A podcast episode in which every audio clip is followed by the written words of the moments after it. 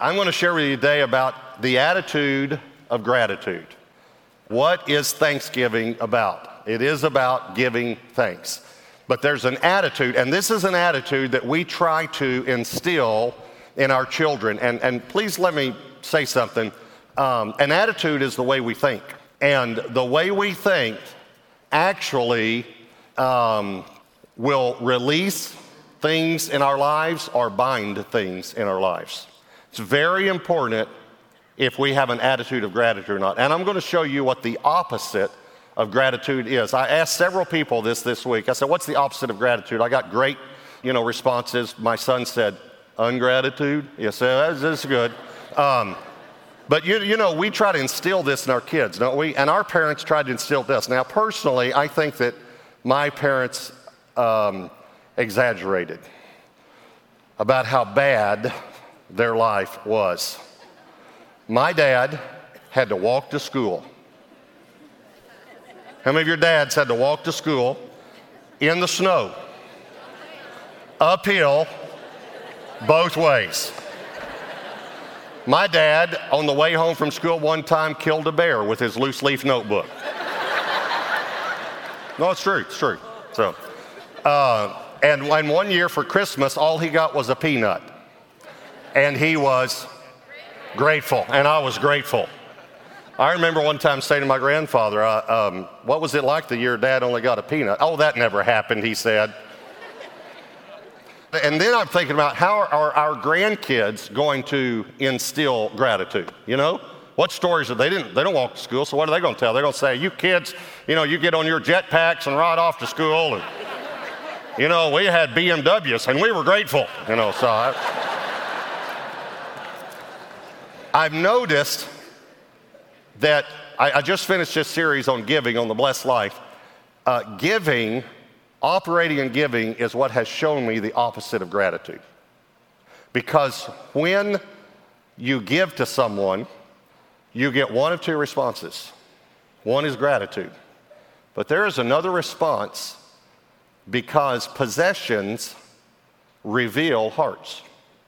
And so let me tell you this story. Uh, you know, as we talked about, uh, we just had the announcement if you want to give a car. I'm so proud of you because many of you have given vehicles to needy families. This is something Debbie and I have done for years. Um, I don't know how many cars we've given away at this time, but we, it's just something we like to do as the Lord blesses us and we're able to. And I remember years ago, we, were, we had a couple over for dinner and we, we were going to give them a car. And uh, after dinner, we went out to the driveway. And this story is actually going to shock you, but it's going to illustrate what I'm saying. We went out to the driveway and I said to, we said to him, listen, we've been praying and um, we'd like to give you this car and gave him the keys to it. And the, the wife was ecstatic. She was elated. And in a little while, the, the wife that we gave the car to, uh, and my wife, Debbie, went back inside, and the husband and I were standing there. And he started commenting on the other car in the driveway. He started saying, Boy, that's a nice car. And I'd just given him a car. And uh, then he said to me, Now, you're not even going to believe this. He said, do you think you're ever going to give that car away? And I remember I thought, not to you. okay, so let me tell you what I think the opposite of gratitude is greed. I've noticed when I give something to someone, they're either grateful or they want more. I've noticed even we as a church, and we love to give as a church. And 99.9% of the people that we give to and help as a, as, as a church are grateful. But there are a few that we just can't do enough. They just want more. It's an attitude of gratitude, or if it's not, it's greed. And so I want to show you some passages, all right? Luke chapter 12, look at verse 13. Luke 12, verse 13. Then one from the crowd said to him, Teacher, tell my brother to divide the inheritance with me. But he said to him, Man, who made me a judge or an arbitrator over you? And he said to them, Watch this, take heed and beware of covetousness, which is a root of greed, by the way. For, now, watch this statement. This is a great verse to memorize Luke 12 15. For one's life does not consist in the abundance of things he possesses. That is a great statement. Then he spoke a parable to them, saying, The ground of a certain rich man yielded plentifully. And he thought within himself, saying, What shall I do since I have no room to store my crops? So he said, I will do this. I will pull down my barns and build greater, and there I will store all my crops and my goods. Now, I just want to tell you something. Up until now, he's done nothing wrong. Nothing wrong with storing your harvest. That's nothing wrong with that. Verse 19. And I will say to my soul, soul, I think that's funny that I think he was, had a little bit to drink because he, soul,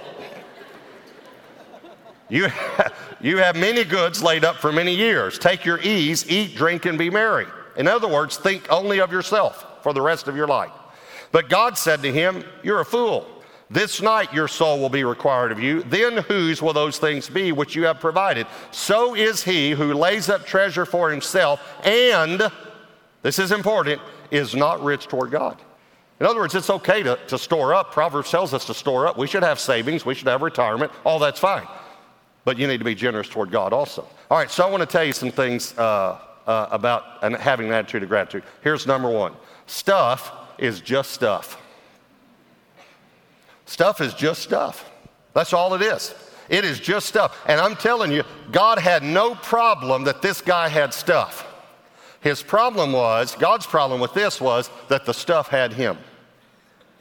Let me say it another way God doesn't mind if you have stuff, He minds if stuff has you. It's the way you think about your stuff that bothered God. It's the way this guy thought about his stuff. As a matter of fact, he said, I'm going to build bigger barns. I've actually heard pastors preach against barns. Can I tell you something? God doesn't have a problem with barns. It's not barns, it's how we think about what's in the barns. Okay? Matter of fact, Proverbs 3 9 and 10 says, Honor the Lord with your possessions. We could put stuff.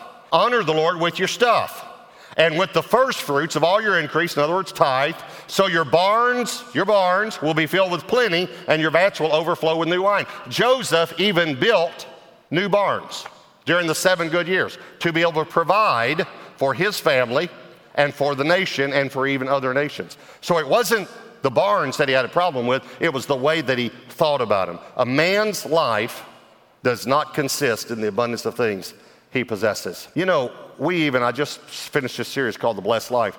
We even though relate God's blessings to stuff. We look at someone who has a lot of stuff and we say, God has really blessed you. Can I say it again? Stuff is just stuff. A person who has more stuff than someone else is not more blessed than someone else. Stuff is just stuff.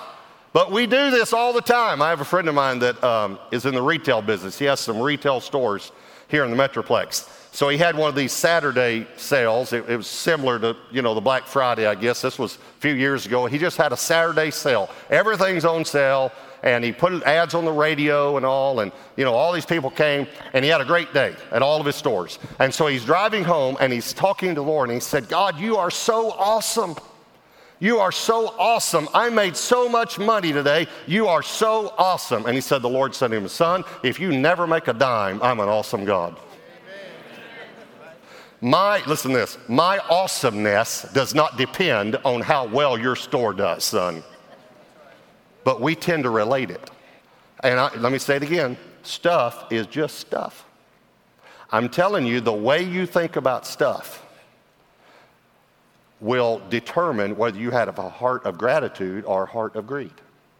Here's point number two stuff is just a test. It's just a test. God will actually give you stuff sometimes to see how you respond. What are you going to do with your stuff? And did you know that God, listen to this, God is not only concerned about how you think about your stuff, God's concerned about how you think of other people's stuff. As a matter of fact, you remember the top 10 Deuteronomy 5 and Exodus 20. That's what God would call the top 10 list. That's God's top 10, all right? The 10 commandments. One of the top 10 has to do completely with how you think about other people's stuff. It's the 10th one. It's Deuteronomy 5:21. It says you shall not covet your neighbor's wife, and you shall not desire your neighbor's house, his field, his manservant, his maidservant, his ox, his donkey, we could say any of his stuff or anything that is your neighbor's stuff. How we think about stuff determines whether we have a heart of gratitude or not. This, this is just amazing to me. Uh, by the way, let me give you two Greek words. I know you love it when I give you Greek words. I know you do. Um, upathumio, I know that was a, a, little longer and you probably won't use it this next week, but upithumio, upithumio is the um, Greek word for covet. Upathumio, upathumia, see the difference? Just a little bit, is the Greek word for lust.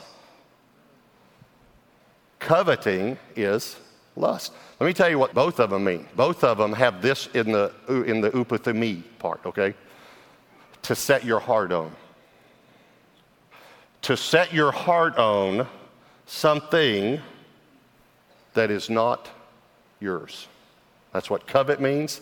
That's what lust means. Now, do you know why it bothers God so much? Because something has your heart. That's what bothers him. Something has your heart and it's stuff. Now, let me tell you a little, little difference between greed and gratitude. Greed looks to people to meet its needs, gratitude looks to God. That's why when you give something to someone, when you get a grateful response, this is a person that's looking to God, not to you. But when you get a greedy response, this is a person that's looking to you to meet his or her needs and not to God. Uh, greed always looks to a person and that's why greed gets upset if it's not enough. Or greed gets upset if you say no. Uh, people many times will get upset because they go to someone, and they ask for them to help, and they say, you know, I don't feel led to. Then they get upset. The reason they get upset is because they're looking to people. Please, please, please hear me. Please hear me. If you continue to look to people to meet your needs, you'll always be disappointed. And you'll never walk in gratitude. And by the way, listen, God never provides supernaturally if we look to people. He won't do it. He only provides supernaturally when we look to Him. Um, a lady, this is a kind of a humorous story, but it's also kind of sad. A lady called the church offices here and got one of our administrative assistants on the phone and said, I just spoke with Pastor Robert, and he said for you to give me the church credit card to go buy something on. Uh, just so you know, those of you that tithe here, we don't do that. Okay? We don't just give the church credit card out to anybody, you know. And this administrative assistant knew that. And she said, um, Pastor Robert told you that?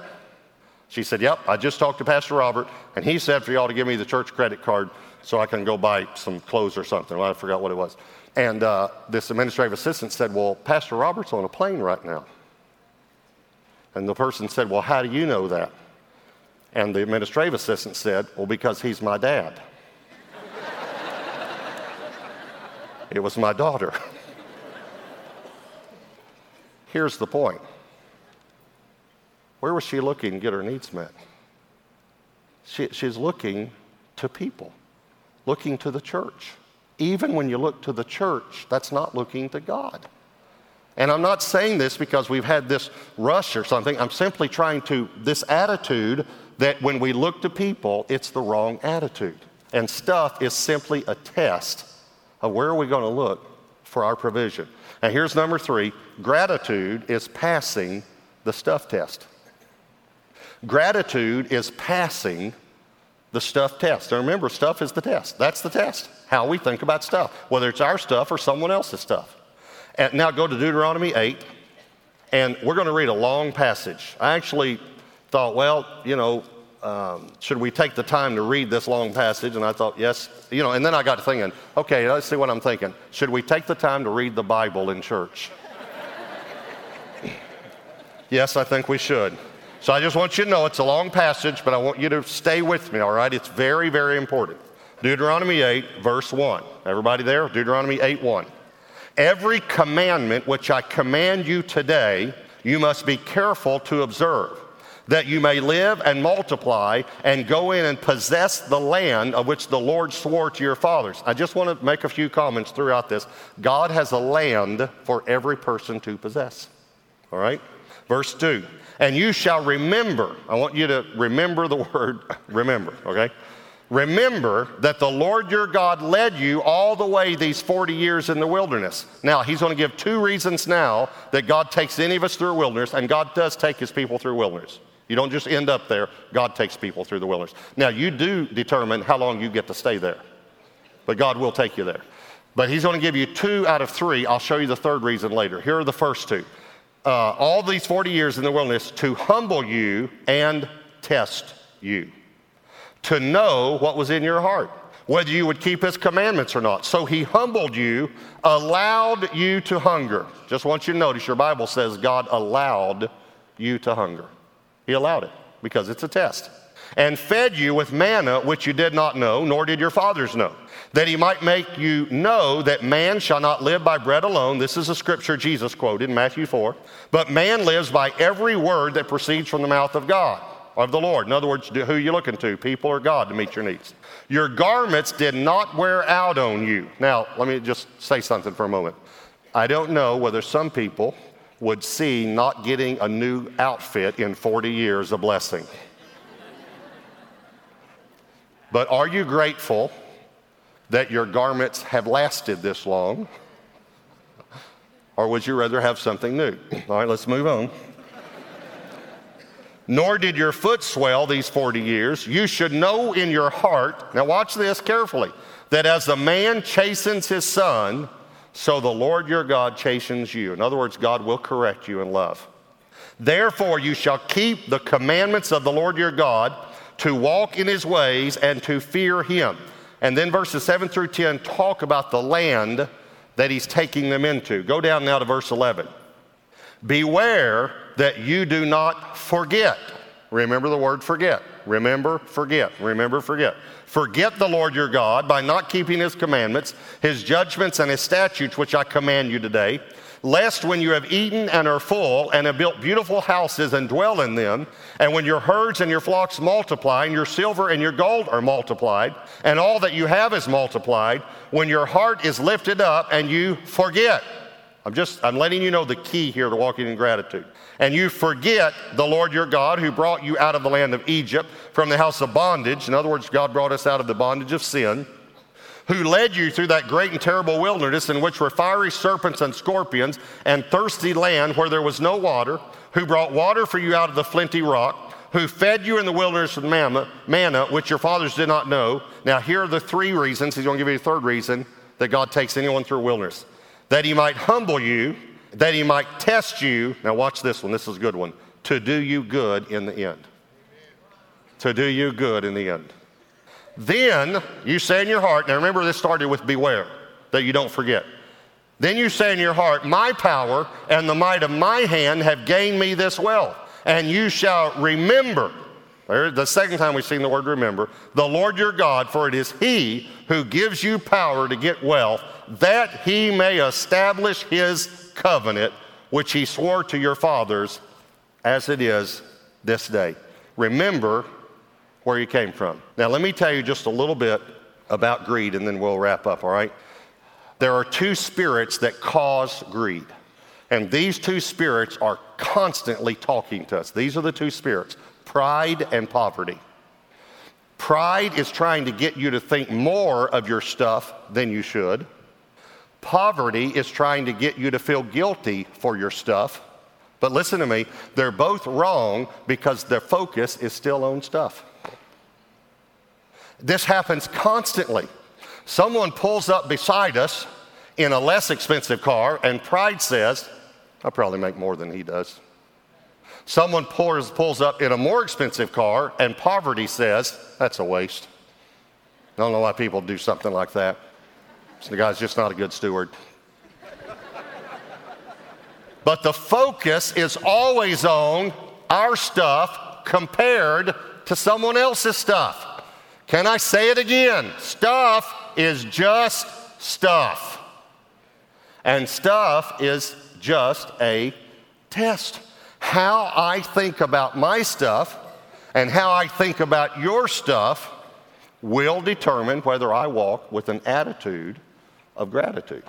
And pride and poverty are always affect us. Listen, I've seen rich people who have spirits of pride and poverty. I've seen poor people who have spirits of pride and poverty. And I've seen people, most people have them at the same time. They're proud of their stuff and they're afraid that someone will take it away from them. It's a spirit of pride and a spirit of poverty at the same time. Pride says that stuff comes from ourselves. And let me say, tell you how it masks it. It masks it by saying it comes from hard work. Let me just let you know you can plow the field all day. If it doesn't rain, you're not getting any crops. And God does want us to work hard, but we still look to God for our provision. So pride says it comes from ourselves. Poverty, spirit of poverty, says stuff comes from the devil. All stuff's bad. Anybody that has stuff, bad person. That's what poverty says. And you should never have anything nice, and God wouldn't want you to have anything nice. It, it's just amazing, but here's my point the focus is still on stuff, it's not on God. Uh, the spirit of pride tries to get people to think we paid more for things than we did. You ever exaggerated? I know you don't want to admit it because you're in church. You're afraid of a lightning strike, but you, you have. Our, the, the spirit of poverty, and most of us would probably be more affected by the spirit of poverty than pride. Most of us would. But most of us, the spirit of poverty tries to get people to think we paid less than what we did. We wouldn't want them to think we paid that much because they might think bad of us. It's like someone saying, you know, how, how much is that car? That car you have, how much do you pay for that car? Now let's just say you paid $39.9, all right? Pride says uh, they're in the 40s, some are in the 50s. Poverty says uh, they're just in the 30s. They're just in the 30s, just in the 30s. Okay, whatever happened to telling the truth? 39.9, that's what I paid for the car. Why, why do you have to make someone think you paid more or you paid less? Again, the focus is simply on stuff. Pride says, I deserve more. Poverty says I should feel guilty. Let me, let me again give you some uh, examples, all right? Someone says, Boy, you sure have a nice house. Pride says, Well, we were going to build a bigger one. But you know, the kids are gone now and we don't need that space, and so we, we kind of downsize. But we could have built a bigger one. That's what you're really saying. Poverty says oh, it was a foreclosure. we, we got a great deal. We, we didn't pay very much at all for this house. It's just, you know. Okay. Gratitude says, thank you. Thank you. That's it. That's all you have to say.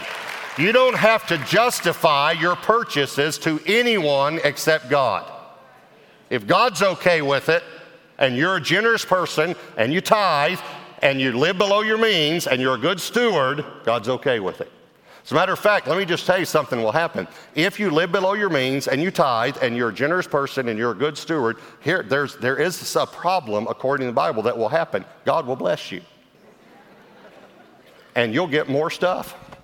And you'll have to be a good steward of it, and you'll have to be generous, and you'll have to tithe more. You know, uh, uh, John Maxwell, many of you know, wrote these leadership books. when he used to be pastor of Skyline Church. And uh, a guy came to him one time and said, Pastor, you need to pray for me. He said, Why? He said, Well, I used to make $500 a week, and I tithe $50 a week.